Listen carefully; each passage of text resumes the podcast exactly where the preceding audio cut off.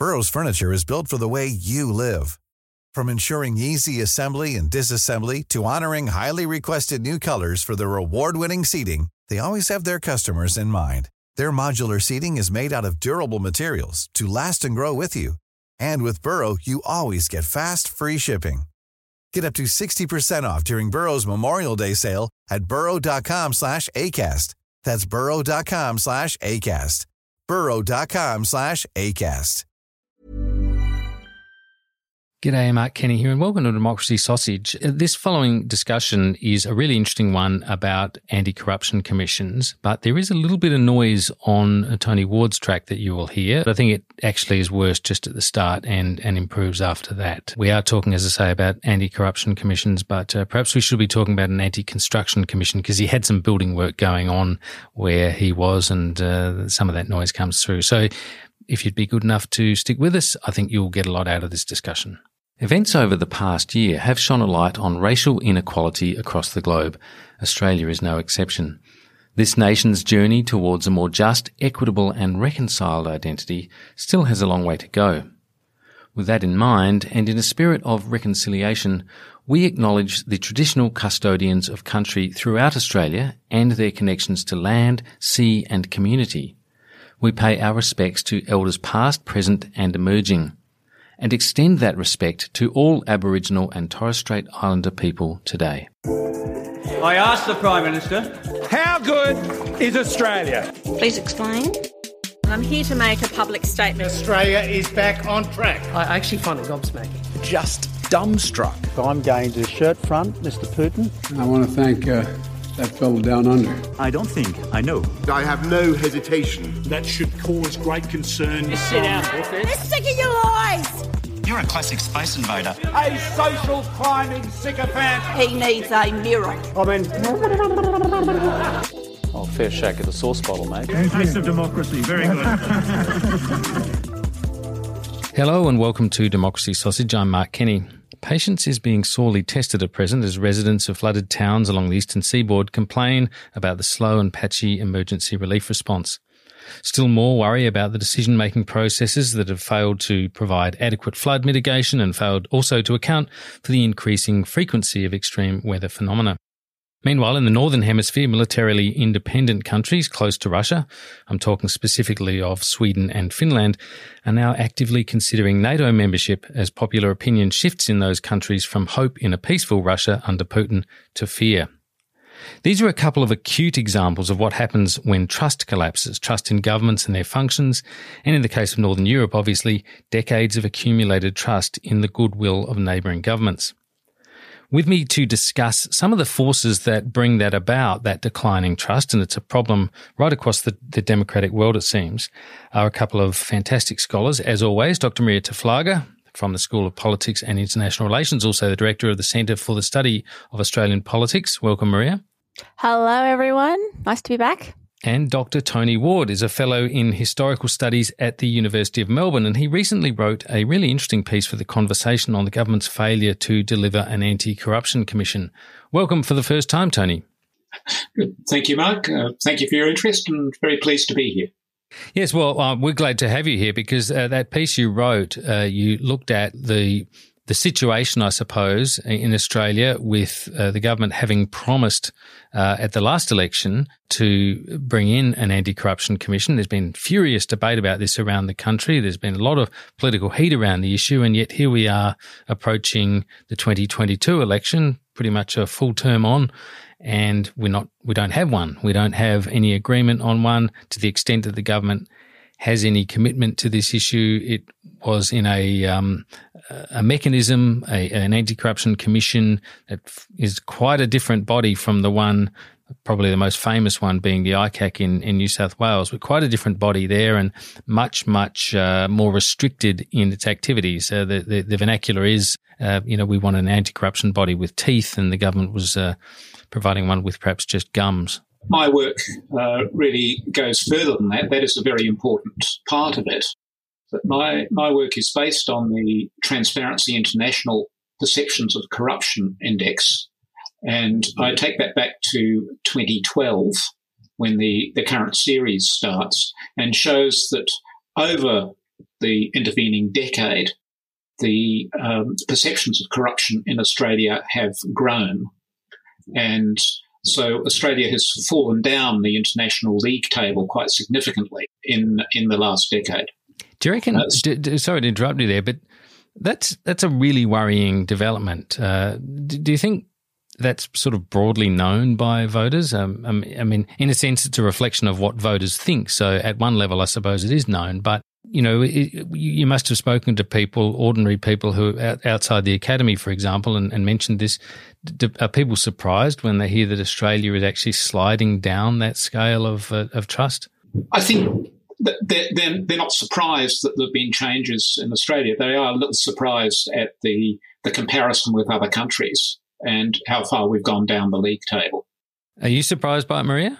Uh, well, in a way, no, actually. I mean, um, given the sort of rolling sort of stories about government mismanagement and practices over over the last sort of decade across multiple governments as well, across multiple jurisdictions. And, you know, the, the language around these events sort of seems to be kind of shifting as well. Like it's, you know, it's, it's not a question of, you know, integrity and competence. It's sort of, you know, everyone does it or it's part of the, the quote unquote game, I think there's been a lot of slippage around how we think about these concepts and we've become kind of accustomed to them.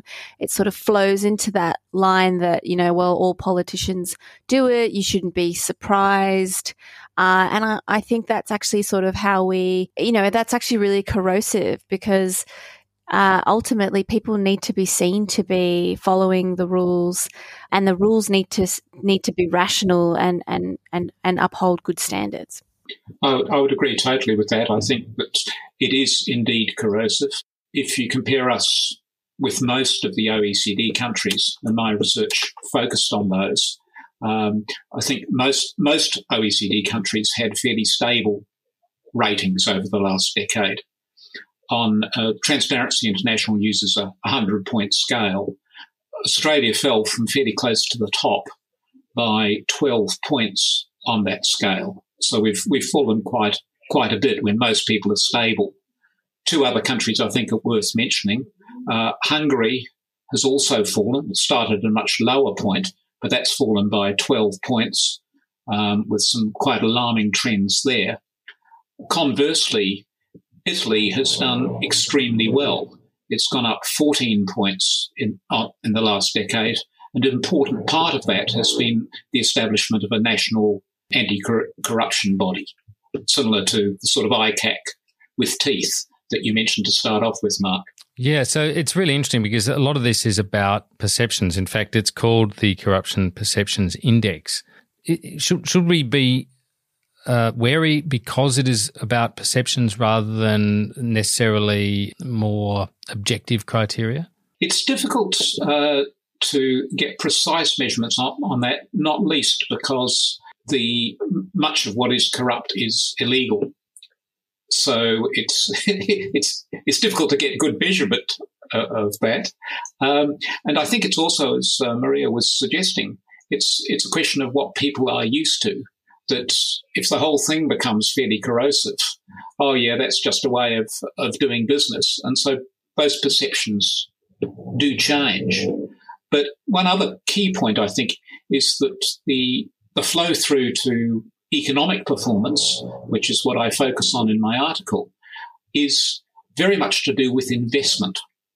And perceptions are key in investment.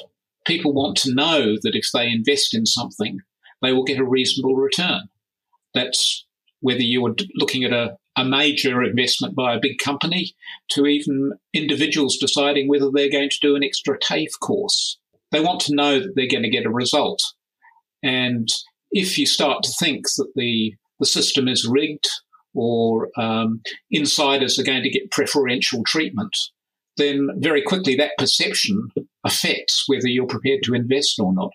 Yeah, well, that's that's a, an interesting point because when we think about like the, the, the crisis that we have in the Ukraine at the moment and the world's reaction to it, uh, the the the sanctions that are being applied to Russia, the extent of uh, integration of the world economy. What we actually learn, uh, I think it's been something of a revelation to many of us who are not in, in, in you know, operating in the, the sort of stratosphere of high finance and uh, hedge funds and, and energy investments and the like. But there's a hell of a lot of economic integration with a country like Russia. Now, obviously, this is strongly driven by the amount of wealth there and its you know its resources, which gives it a, a huge um, integration into other countries. But there's a lot of investing going on in a place that I think most people would say was known to be corrupt. Uh, there are there are certainly some levels of investment, yes, and those international flows are are very important. Uh, but even there, I think you're you're seeing the more there are barriers coming up, the the less likely people are to to invest. And uh, we've seen with uh, with the sanctions coming on, even even before the full scale sanctions were there, a lot of Western companies were saying we're simply not going to do business there anymore. It's uh, the risks are too high for us. An important story that struck me um, visited um, uh, Timor Leste a few years ago, and I was chatting to a, um, a young Irish economist who was working with the um, Ministry of Finance there, and asking him about the the prospects for economic growth. And he said, well, one thing you've got to remember is the level of destruction that happened with the just before the uh, or just after the ref, um, the independence referendum from the Indonesian-backed militia, and then five years later there was uh, an outbreak of violence in in Dili, which uh, led to quite a bit of uh, devastation. And he said, look, most people here if they're looking at investment in um, tourist facilities or even very small things, they're looking for a five year payback period because that's what they're used to in terms of that, that frame of reference. And there are very few projects anywhere in the world that will give you a five year payback. So it's that level of trust that you were referring to is, is very important. And if people have good reason for, for doubting that, they're, they're going to hold back. Yeah, I, mean, I think it's really interesting, sort of what you, are sort of saying, and and the link with uh, with Putin's Russia, right? I think that's actually it's really important the way that Putin has over many years, if you're not really familiar with Russian politics. But one of the kind of key refrains that, that he has there is that, um, all democracies are kind of corrupt, right? Like, you know, and he'll point to voting irregularities in the United States or, or like other issues elsewhere as a way of sort of saying, so you don't need to worry about potential problems here because everyone does it. And, and I think that's sort of why this, type of language around uh, corruption is corrosive, as you sort of say, Tony, because ultimately it does undermine all of our confidence that in the efficacy of government, which in Australia, like according to the AES, has really high kind of efficacy. And I guess we've sort of seen a, a series of scandals over over the years that go to this, like the the the problems around the robo debt sort of stuff, the, the, all the sort of sports rorts and car park funds, some of which were never built. There's concerns around disaster money that has never been laid out. The government was about to go back to surplus on the back of not spending money in the NDIS. Like all of these things, they sort of circle around how well is government actually working? How well is government ser- servicing us? And, and ultimately, you know, you, you, you hear less and less now politicians saying, well, it's the public's money, right? It's taxpayers' money. Um, and that's actually what it is. It's, it's our money, which we entrust as custodians to our political leaders to spend. And so, you know, when they come back and say things like, oh, well, you know, people had their chance to vote for, you know, useless car parks that they don't need, and that's okay.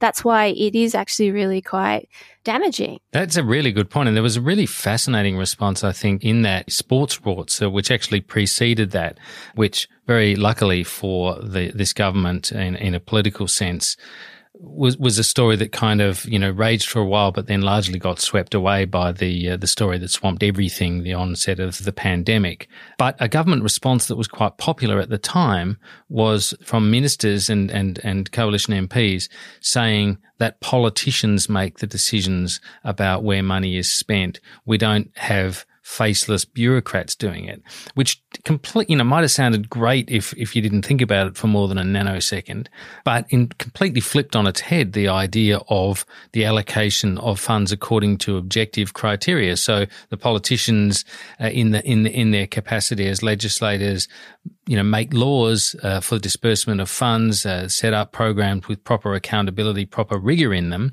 and officials then dispassionately go about making decisions about how that money ought to be uh, allocated against those criteria. And what we saw in in the sports rorts case was that, as we know, with the famous color coded spreadsheet and the like, was that that criteria just got overridden, uh, uh, got got overwritten effectively by political considerations that where, ministers decided what was in the best interests of the of re-electing the government. So, uh, you know that that sort of flippant response, oh well, you know, politicians are the ones who are responsible to the people, and we decide, is completely misleading.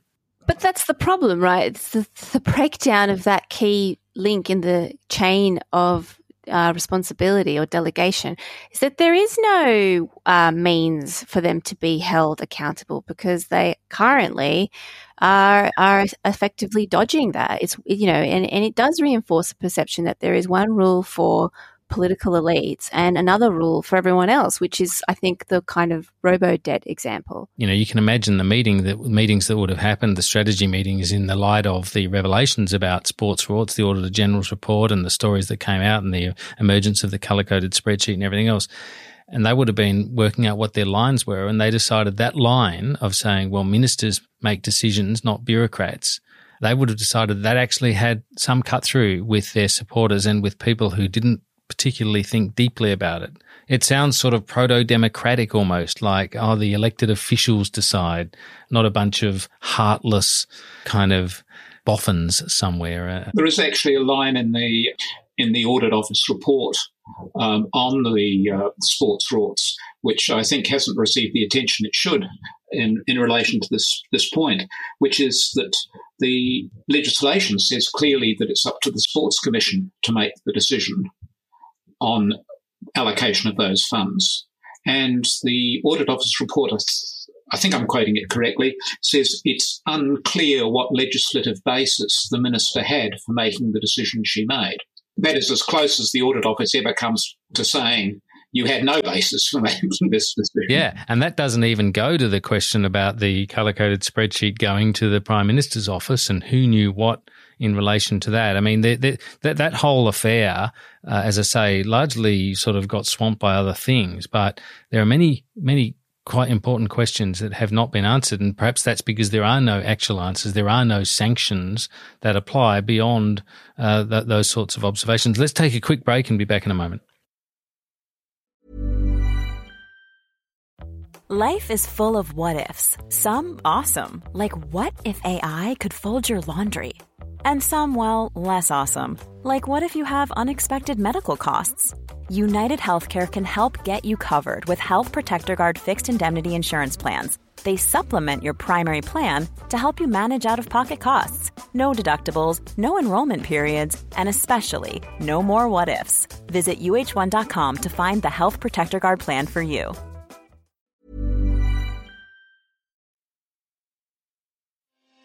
Hi, I'm Sharon Bessel. Policy Forum Pod is the podcast for those who want to dig a little deeper into the policy challenges facing Australia and its region.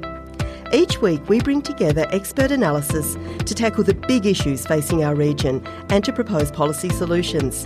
It's insightful, it's positive, and it's always fun. Policy Forum Pod is out every Friday. You can find it on iTunes, Spotify, or wherever you get your pods or find us at policyforum.net slash podcasts.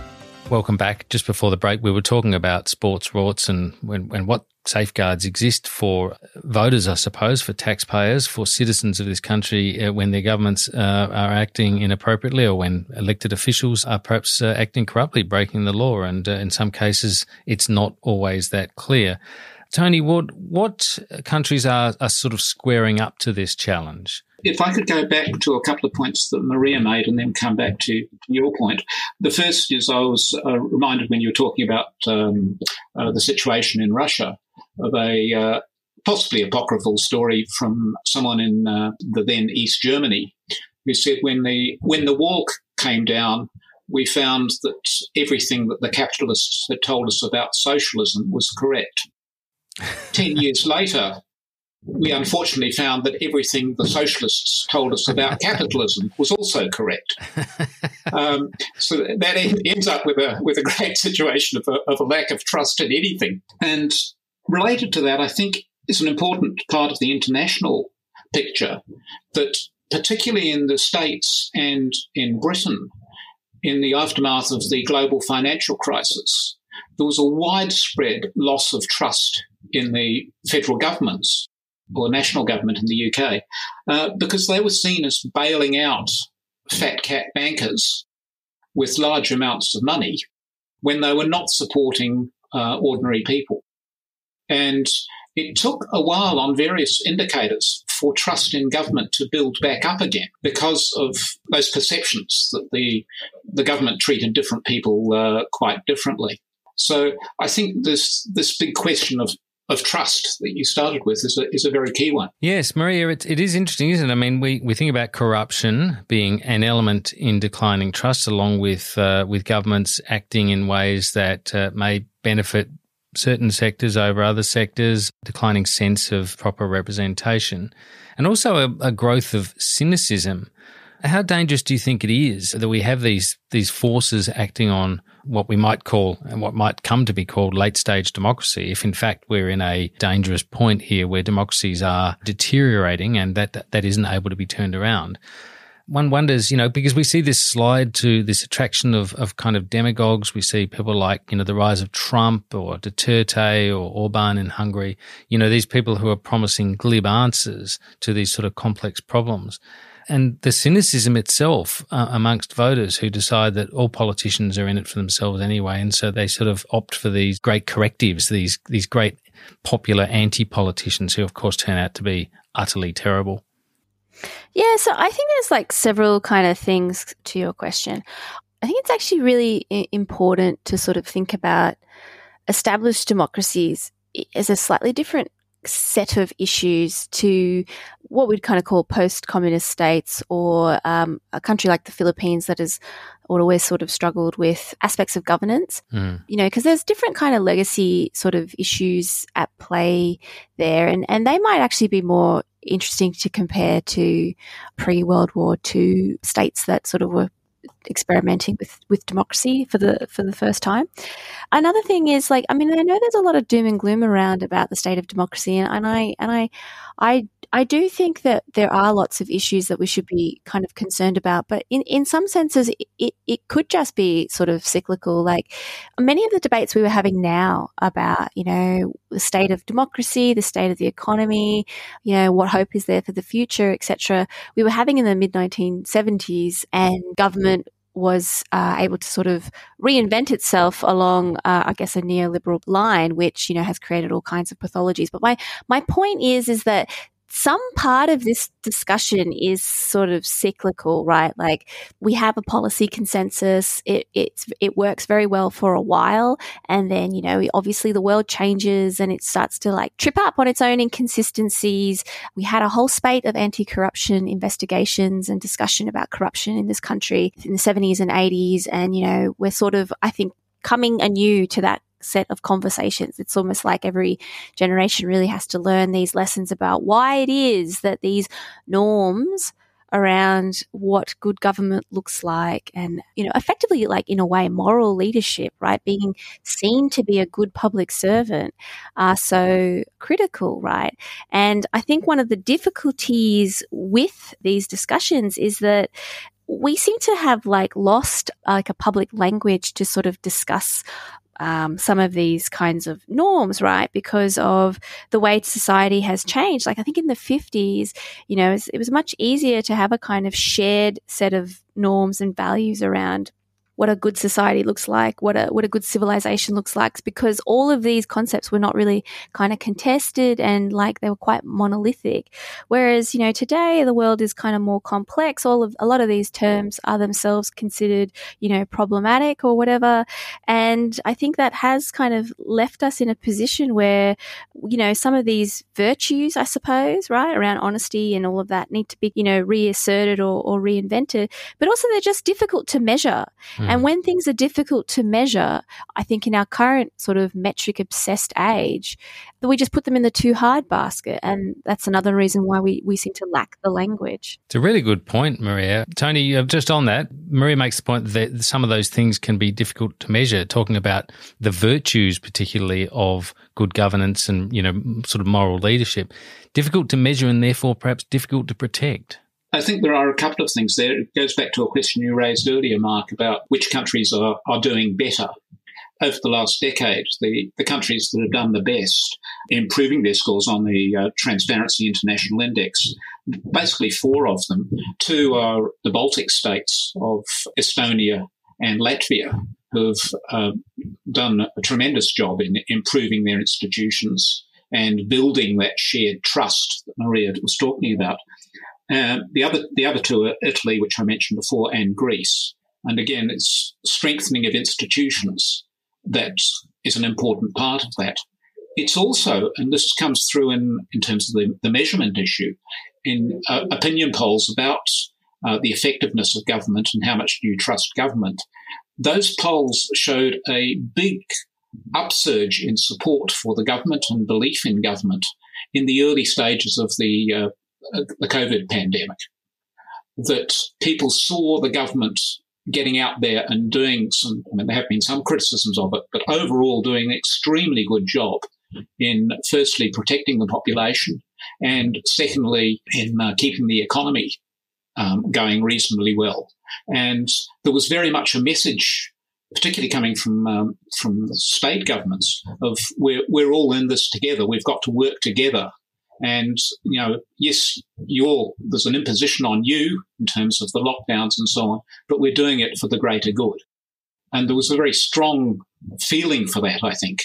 And so you got a very positive response. Yeah, well, that was actually where we saw very much a reduction in the in the normal competitive theatre of politics, and a, a, much greater focus on on getting results, on getting things done, on pulling together, as you say. And we saw that uh, both within the political jurisdictions. So we saw the opposition and the government at the federal level much more as one. The opposition wasn't seeking to um, oppose the government in the very dramatic action uh, policy changes that needed to be made. But also we saw the, f- the federation itself working well, where the states, you know, we had the creation of the national cabinet, we had the states and, and the, and the Commonwealth, uh, in some cases of different political stripe, but mostly working together. And in those first several months, really, of the pandemic, that was a very striking culture change for Australia. And it, as you say, it did show up in popularity of leaders and in general trust in government delivering. Whereas most of the time, of course, politics is an adversarial business. And for every minister defending a government decision, uh, projecting a government policy, there are multiple critics uh, wanting to suggest that it's the, the worst thing in the world and that it's you know poorly motivated and everything else. And perhaps that's just the messiness of democracy that we need to we need to accept that uh, that there you know and that's why it's easy for someone like Putin or or others to say well you know democracy is not perfect. Of course it's not perfect. That's sort of the whole point in a sense.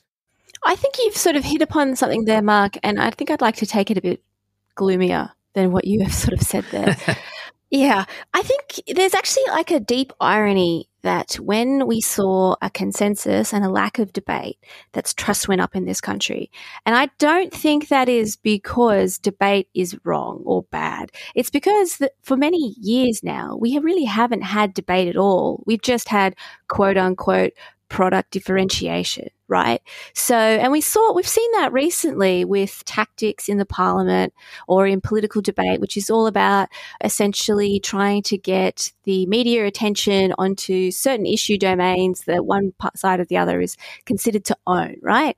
That's actually not debate. That is essentially trying to control the space.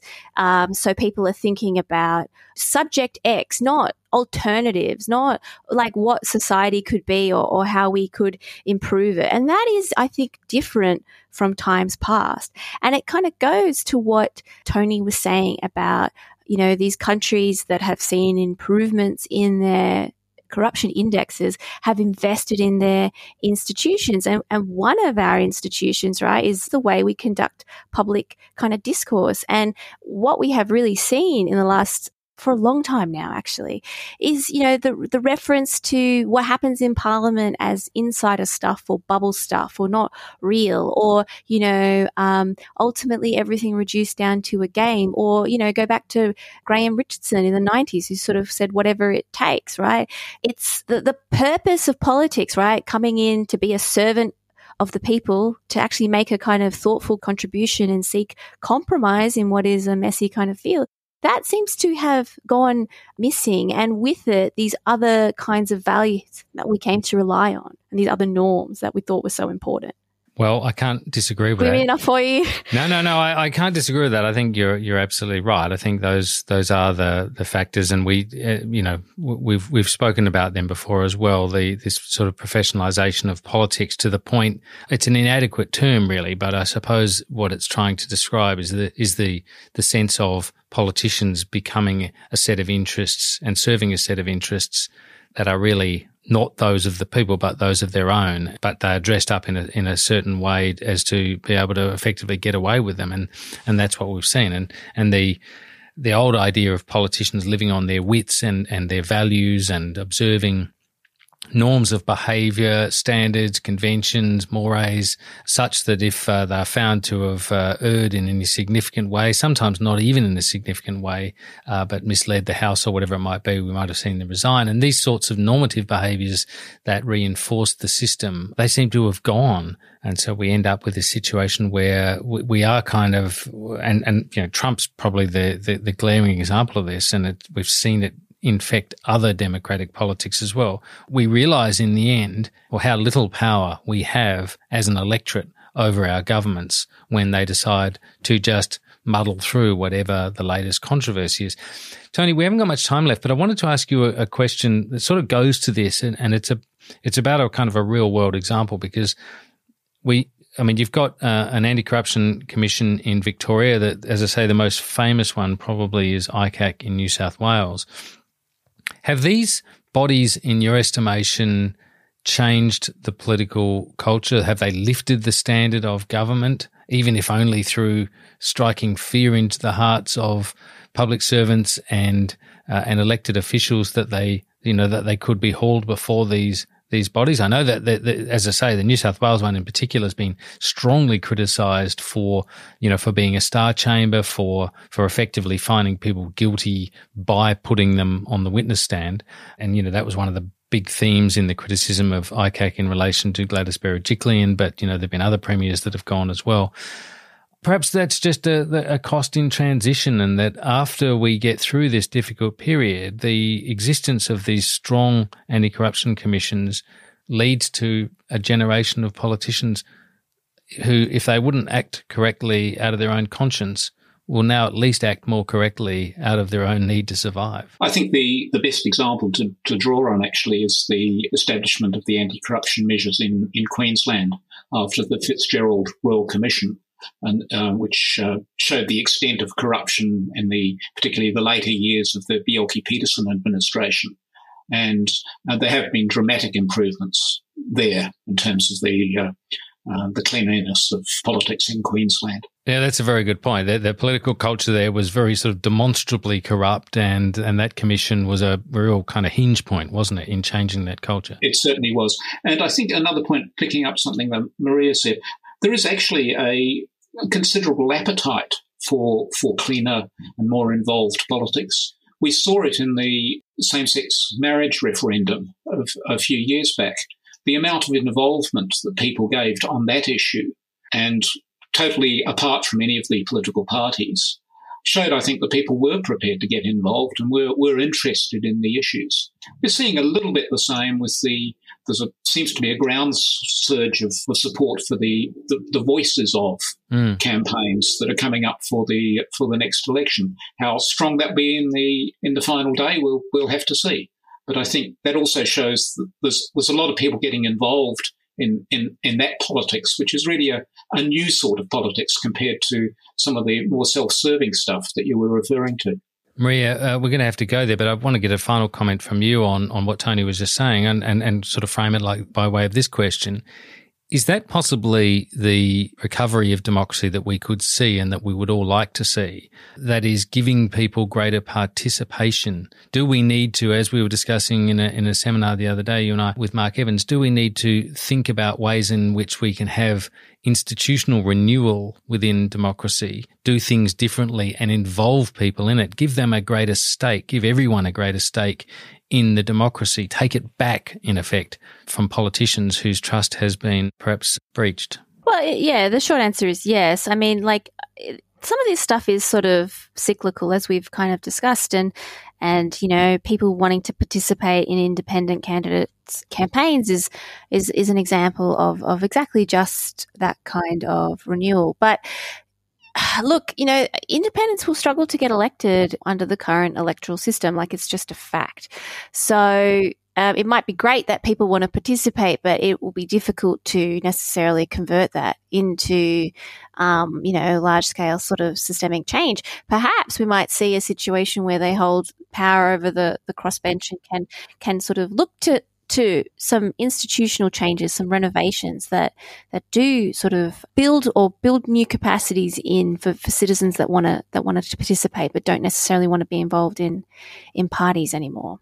Well, let's hope that is the case because we're, what, what we're watching at the moment is the sort of uh, the slow decline of it, and it's kind of death of a thousand cuts. Uh, you know, the boiling frog analogy uh, comes to mind when we when we see uh, just the sort of erosion um, or the seeding of long-standing conventions and rights that the people have from their, you know, over their governments, and uh, that process goes along, and then before you know it, you're suddenly having these movements that we've seen, you know, come up in in the US and other places uh, where populists get elected because people have decided that everything's everything's crook and they want some strong man to come along and uh, and sort of pull a few levers decisively and that's a terrible situation luckily we're not quite there yet in Australia but perhaps participation is the is the uh, the chance that people have and maybe it will be maybe you're right Marija maybe none of these uh, voices of or voices for uh, candidates will uh, get elected but on the other hand maybe some of them will. Uh, you know, I, I'm not uh, not completely convinced on that question. We'll see what happens. Tony Ward, thank you so much for, for being on Democracy Sausage. We look forward to having you back at some stage. It's uh, terrific to hear and read your thoughts. Well, thank you for that, Mark. Very happy to be involved, and yes, I'd be be delighted if uh, to have a, another opportunity to to chat about these issues. Excellent, and thank you once again, Marija. Thank you. That's Democracy Sausage for this week. Look forward to talking to you again next week. Bye for now.